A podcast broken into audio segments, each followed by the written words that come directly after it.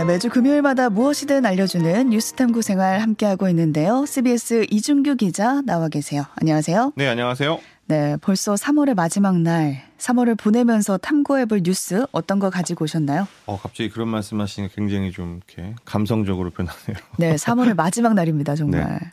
아, 그렇지 않아도 제가 얼마 전에 애청자 한 분을 우연히 만났는데 음. 그런 얘기를 저한테 해주시더라고요. 제 방송 들으면 이해 잘 되고 다 좋은데 맨날 살기 힘든 얘기만 좀 해주는 것 같다. 음. 그래가지고 오늘은 경제 소식이긴 한데 조금 네. 희망과 그리고 약간 우려가 공존하는 뭐 그런 부동산 얘기를 좀 해보려고 합니다. 희망도 담아 오셨나요? 네, 아 그렇죠.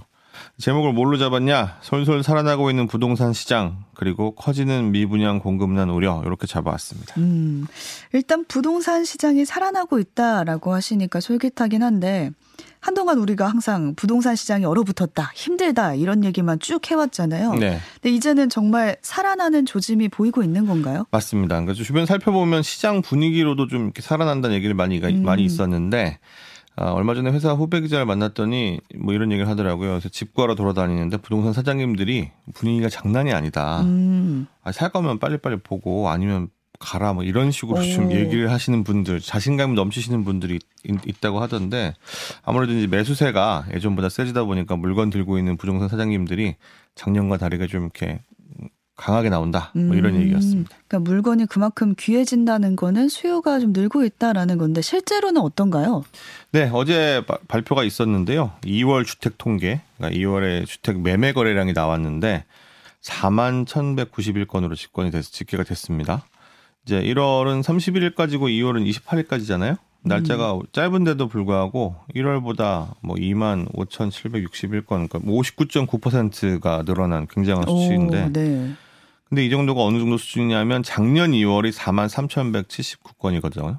그러니까 그때보다 4.6% 적은 수준이니까 음. 거의 비슷하다.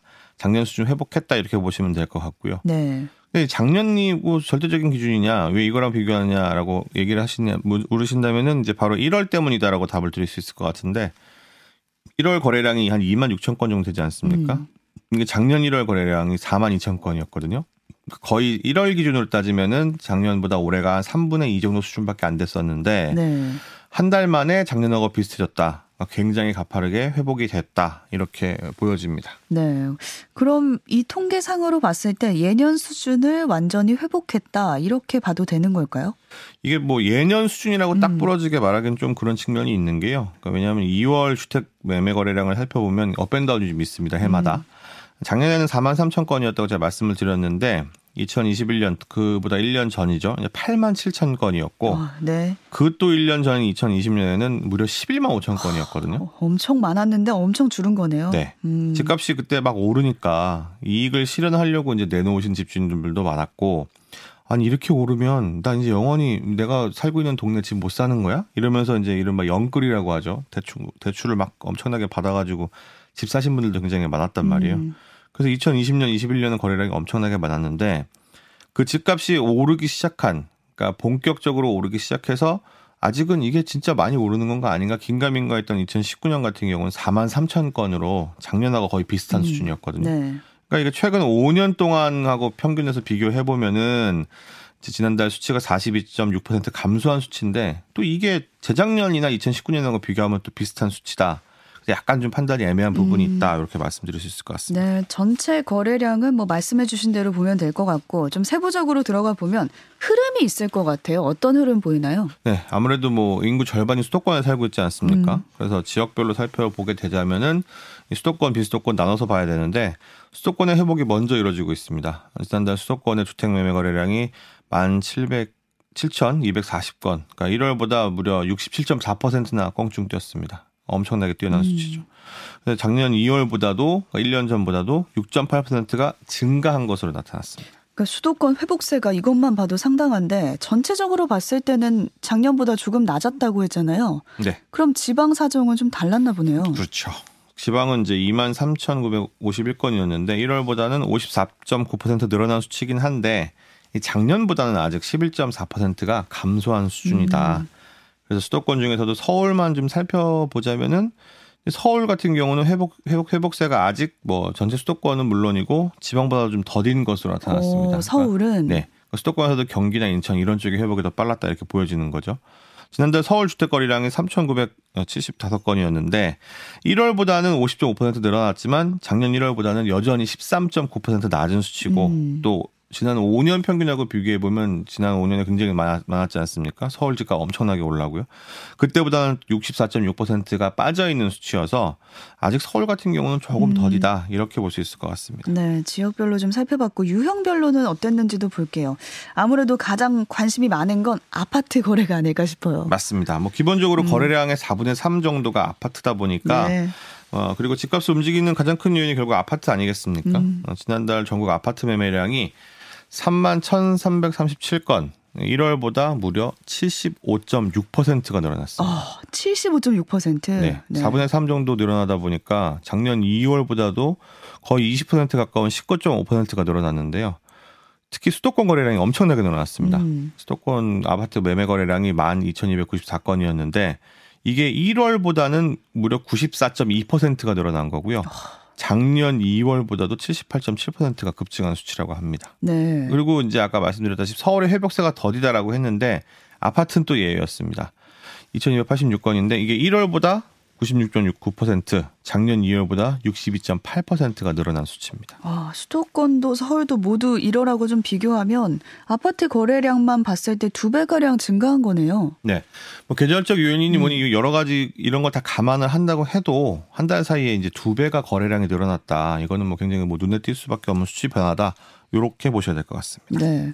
근데 수도권 아파트 매매량이 이렇게 급증했다는 건 비수도권 아파트나 아파트 이외의 유형도 있잖아요. 뭐 빌라 같은 경우에는 거래 증가세가 그리 높지 않았을까 싶은데요. 네. 그래서 이게 뭐 정부가 발표한 통계 수치에 포함이 안 돼서 제가 따로 좀 찾아봤는데 음.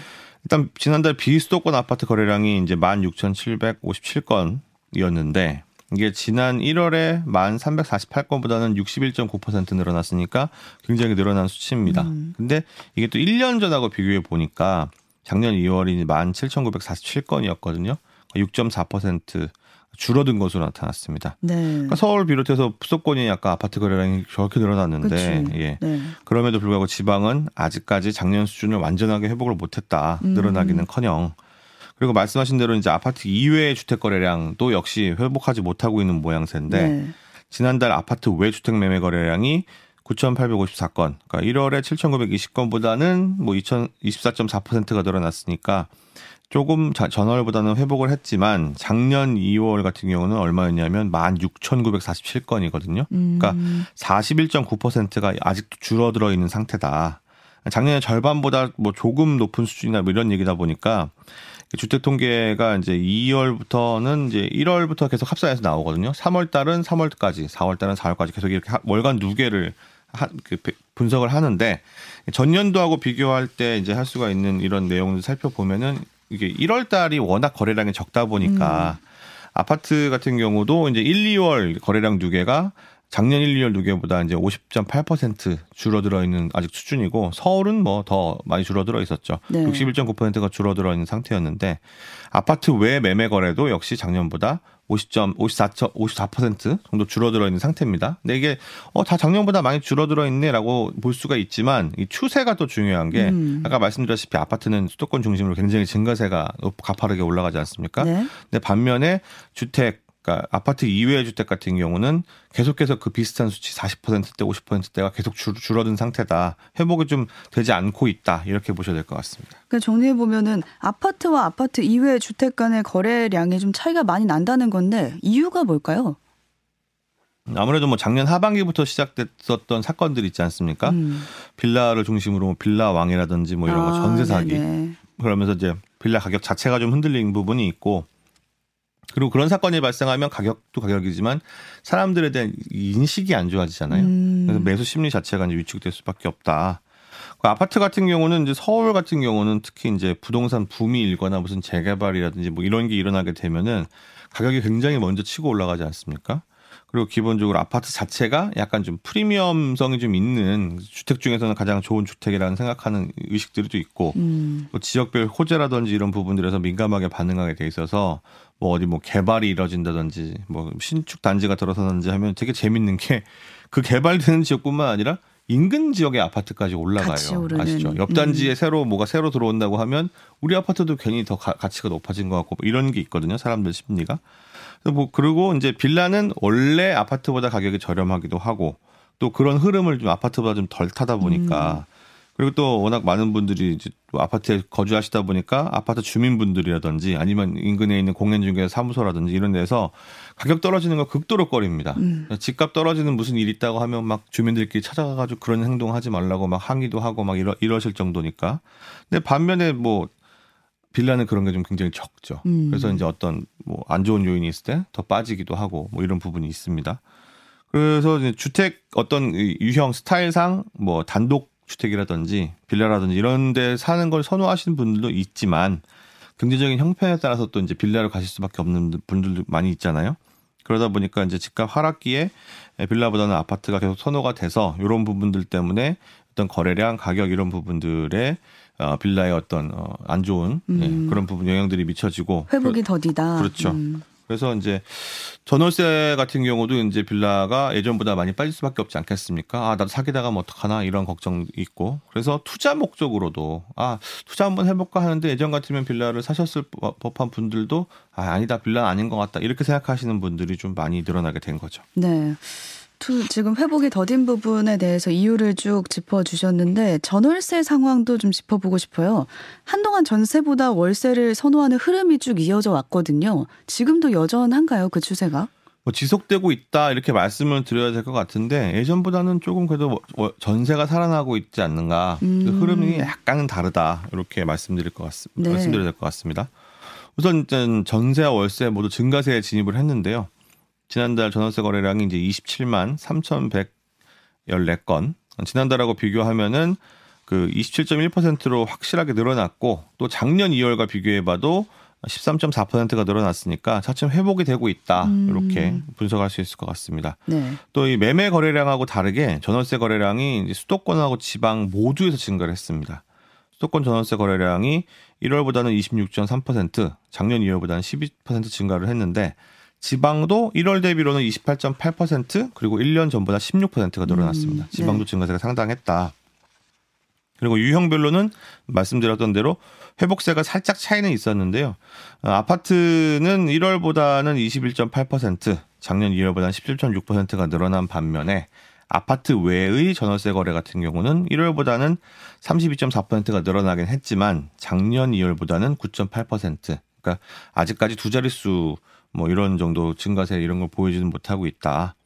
그리고 질문하신 이제 전세 월세 그럼 비중이 어떻게 되고 있느냐 네. 추세에 있지 않습니까? 음. 아, 비중만 보면 월세 비중이 더 늘어나면서 역대 최대치를 또 경신했습니다. 월세 비중이 더 늘어나면서요? 네. 음. 전체 거래 중에 월세 비중이 55.8% 2월 거래된 내용 중에 어, 50%가 넘었네요, 월세 비중이. 네. 지난달이 이제 54.6%였는데, 음. 이걸 또 한 번 깬 겁니다. 그러니까 네. 50% 넘어가, 처음 넘어갔을 때만 해도, 야, 이거 진짜 엄청난데 더 높아질 거라고 했는데 계속 높아지는 거 보니까 월세가 이제 굉장히 강세다 이렇게 보여지고 있고요. 네. 그리고 이제 뭐 전세 증가율 같은 경우는 1월하고 비교하면 이제 23.8% 물론 월세가 이제 29.9%가 늘어났기 때문에 증가율이 아 월세에 미치지 못하네라고 생각이 되지만 그 전세가 위축됐던 걸 생각을 음. 하면은 아, 이 정도면은 괜찮지 않겠나. 그리고 이제 올 하, 올해 1, 2월 그 누계 계속 나온다고 말씀드렸지 않습니까? 근데 이거 살펴보니까 아파트 같은 경우 서울에서는 이제 아파트가 가장 중심이 되지 않습니까? 근데 46.2% 그러니까 월세 비중이 거의 이미 아파트도 절반에 달했고 네. 그리고 재미난 수치가 이제 그럼 반대로 그럼 지방에 아파트가 아닌 경우는 얼마나 월세가 될까 살펴봤더니 이게 72.2% 음. 지방에서 새 산다고 생각하시는 분들 중에 4분의 3 정도는 다 월세에 사신다. 오. 이러니까 월세 비중이 어, 굉장히 뭐 어떻게 이걸 봐야 될지 모르겠지만 높네요. 예. 그러니까 주택 가격이 부담이 크다 보니까 음. 이런 부분에 대해서 좀 신경을 많이 쓰시는 것 같다 이런 음. 생각이 좀 듭니다. 그러니까 지방에서 네 분 중에 세 분 정도는 전월세 중에 월세를 택했다라고 네. 보면 되겠습니다. 그래서 이제 가격이 계속 비싼 상태지 않습니까? 음. 많이 빠졌다 빠졌다 하지만 그 전에 오른 게 굉장히 많잖아요. 그 오른 가격에 대해서 이제 제가 이제 전에 한번 분석을 해드렸었는데 그러다 보니까 이제 전세는 여전히 부담이 되는 거예요. 왜냐하면 전세는 집값하고 연동해서 많이 가니까. 그래서 월세를 알아보는 분들이 이제 계속 있다 보니까 집주인 입장에서도 아 이게 대출금도 갚아야 되고 하다 보니까 이제 전세를 고집할 수가 없고 음. 집은 팔리지는 않고 이러니까 월세를 맞춰주게 되는 거죠. 네. 그래야 매월 들어오는 월세로 이제라도 낼 거 아니겠습니까? 음. 그러다 보면은 이제 뭐 계속 월세가 늘어난 상황이 됐는데 또 이것뿐만이 아니라 전세라는 제도가 우리나라에만 있는 제도지 않습니까? 그렇죠. 다른 나라의 경우에는 렌탈 개념으로 집을 쓰기도 하고 우리야 뭐 전세에 익숙하지만 다른 나라 사람들이 봤을 땐 좀 의아하게 생각하는 제도 중에 하나죠. 네. 이게 뭐 굉장히 좀 독특한 제도잖아요. 음. 집값에 뭐 많게는 뭐 80%, 적게는 한 50%, 40%, 50%를 넣어놓고서 그냥 렌탈 없이 산다 이런 제도다 보니까 그 아 외국에 나가보니 별로 안 그런 것 같은데 왜 우리나라는 이렇게 계속 요, 이게 유지되지? 이렇게 생각하는 분들이 점점 늘어나고 있는 것 같아서 뭔가 어떤 제도에 이용하시는 비율의 차이 이런 것도 점점 그렇게 따라가는 게 아닌가 뭐 이런 생각도 듭니다. 음, 그럴 수도 있겠네요. 그리고 오늘 주제 뒷부분이 또 있었어요. 우울한 얘기였는데 미분양이 최근에 빠르게 증가했다. 미분양 우려 커지고 있다. 이 부분인데 지난달은 어땠나요? 지난달 미분양 주택 수가 7만 5,438호, 그러니까 1월 달이 이제 7만 5,359호였는데 호수로는 뭐 79호, 어, 비율은 0.1% 증가했습니다. 어, 그렇게 보면은 미분양 주택 수의 증가세는 좀 꺾였다 보면 되는 건가요? 맞습니다. 음. 작년 11월에 이제 5만 8천, 12월에 6만 8천, 1월에 7만 5천 이렇게 됐으니까 11월에서 12월 넘어갈 때, 그다음에 10월에서 11월 넘어갈 때도 이제 만 호씩 늘어났었고, 음. 그다음에 연 바뀔 때, 해 바뀔 때도 이게 한 7천 호가 넘게 늘어났거든요. 근데 지금 살펴보면은 어, 만 호씩 막 늘어나다가 갑자기 100호도 안 늘어났어? 음. 라고 보면은 증가세가 확실히 확연하게 둔화가 됐다. 이렇게 볼 수 있을 것 같습니다. 그러면 미분양 상황을 딱히 우려하지 않아도 되는 건가 이것도 여쭤보고 싶은데요. 근데 이게 그렇게 보면 안 되는 게 음. 증가세가 둔화가 됐지만 여전히 어쨌든 7만 5천 채 이상이 미분양으로 쌓여 있다는 얘기 아니겠습니까? 그렇죠. 쌓여 있죠. 네. 원희룡 장관이 이제 국토교통부 장관 아니겠습니까? 정부가 개입할 수준 아니다. 음. 아, 건설사들이 싸게 분양을 해야지 비싸게 분양해 놓고 이걸 갖다가 정부에 떠안으려면 되냐. 그다음에 또 얼마 전에 또 어, 언론사 행사에서 참석을 해서 정부는 10만 호까지 각오하고 있다. 막 이런 식으로 음. 강하게 얘기를 하면서 압박을 했는데 그럼에도 불구하고 이게 뭐 몇천 단위나 이렇게 만, 만 단위로 줄어들기는커녕 유지가 되고 있으니까 이 부분은 좀 우려의 지점이기도 하고 그리고 또 하나 이제 살펴보셔야 될 부분이 뭐냐면 준공 후 미분양이라는 게 있습니다. 준공 후 미분양이라는 거는 아파트가 다 올랐는데 그때까지도 팔리지 않는 걸 말하는 거죠. 그렇죠. 건물이 다 올라가서 들어가기만 하면 음. 되는데 안 팔리니까 그래서 이걸 악성 미분양이다 이렇게 분류를 하거든요. 네. 근데 이게 1월 달에 7,546호에서 지난달에 8,554, 그러니까 100, 1,000호, 1000호 정도, 예, 네. 1,008호 정도가 늘어났습니다. 그러니까 이게 전체적으로는 79호 늘어났는데 어 악성 미분양이 1000호가 늘어났다 이 얘기는 뭐냐 미분양이 줄어들고 있는데 악성은 오히려 늘어나고 있다 이렇게 음. 봐야 되는 부분이죠. 그래서 이 근데 이 부분은 어떻게 손을 볼 거냐 이게 좀 쉽지 않은 부분인데 이 시각이 좀 엇갈리고 있습니다. 시각이 엇갈린다면 어떤 부분인가요? 이 동아일보가 어제 보도를 했었는데요. 음, 전국에 이제 있는 걸 한번 살펴보겠다고 해서 빅데이터 업체하고 협업을 해가지고 준공이 된 단지들 있지 않습니까? 네. 2017년 이후에 준공된 단지 3,763개 단지를 갖다가 등기부를 다 떼본 거예요. 음. 그래서 해봤더니 중고금 미분량이 이제 17,523채다. 어? 그럼 정부 발표량보다 이거 2.3배나 높은 거 아니냐. 아, 정부에서 도대체 통계 관리 어떻게 하는 거야. 음. 이렇게 지적을 한 기사가 나온 겁니다. 네. 근데 이제 그러면은 이걸 정, 밝히지 않으면은 이 단지가 미분양 단지인지 아닌지 모르고 사는 분들이 계실 거 아니냐. 그리고 미분양은 싸게 팔려고 막 세금도 뭐 자기가 대신 내주겠다, 비용도 뭐 처리해주겠다 이런 이런 식으로 나오, 나오기만 할 텐데 그러면 뭐 공인중개사 사무소에서도 더 많이 팔려고 노력을 할 테고 이거 결국은 소비자들 등치는 거 아니냐 이런 식의 이제 음. 비판하는 시각이 있는 거죠. 네. 그래서 신고 의무제로 바뀌어 쓰면 좋겠다라는 보도도 잇따랐는데 그렇게 되면 소비자 보호가 되는 건가요? 근데 이 정보 제공 측면에서 말씀드린 대로 도움이 되겠지만 음. 문제는 시장입니다. 이게 시장 같은 경우 이제 이게 미분양이다라는 게 밝혀지게 되면은 미분양이라는 어떤 낙인 효과가 생기거든요. 그쵸. 아유 거기 음. 그러니까 그럴 줄 알았어 이런 식이 음. 되고 그럼 이게 빨리 팔려서 사라져 줘야 시장에서 누적되어 있는 이런 악재들을 해소할 수, 할 수 있는 부분인데 이걸 이 기능을 못하게 하게 되기 때문에 이런 부분들에서 선순환이 이루어지는 게 아니라 악순환이 이루어질 수 있다. 그리고 이게 어쨌든 우리나라 대한민국 시장 경제인데 음. 이거를 갖다가 그런 식으로 영업을 내려고 하든 뭘 하든 싸게 팔든 어떻게 하든 시장에서 알아서 해결할 때 문제인데 이 부분을 왜 그렇게 보지 않고 제도를 갖다가 의무화로 도입을 하겠냐. 이게 이런 부분 때문에 이제 안전성에 안정성에 이제 우려가 되는 거죠. 가격 안정성 때문에 이게 도입되지 않을 수 있는 가능성도 있는 거네요. 네. 끝으로 공급난이 올 수도 있다라는 얘기도 해볼게요. 미분양이 이렇게 많은데 공급난이 올 수도 있는 건가요? 올 수 있습니다. 왜냐하면 오. 미분양은 안 팔리는 거고 공급난은 공급이 줄어드는 거잖아요. 네. 그러니까 안 팔리는 건 안 팔리는 이유가 있습니다. 비싸서? 상품, 성이 떨어지는 거죠. 음. 말씀하신 대로 비싸기도 하고 입지도 안 좋고 아니 그래서 안 팔리는 건데 음. 거기 그 근처에 집을 많이 짓는다고 해서 사람들이 들어가 살까요? 서울 같은 경우도 미분양이 있습니다. 입지 나쁜 데들. 그러니까 그런 것들이 있기 때문에 공급을 꾸준하게 해줘야 되는데 문제는 작년 시장이 워낙 안 좋았잖아요. 그거 그래서 그런 부분들 때문에 이제 어, 새로 짓겠다. 음. 그다음에 착공에 들어갔다. 이런 물량들이 줄어들고 있는데 이 부분이 결국 어떻게 되냐? 집 짓는데 아파트 짓는데 2, 3년 정도 걸리거든요. 네. 이번 정권 말기쯤 되면은 이게 쌓이게 되는 거죠. 그래서 음. 정부가 이런 부분까지 모니터링을 하면서 대책을 마련해야 된다. 이렇게 생각이 듭니다. 네, 부동산 관리를 잘 해야 되는데 그게 참 쉬운 건 아닙니다. 오늘은 여기까지 듣겠습니다. 고맙습니다. 네, 감사합니다.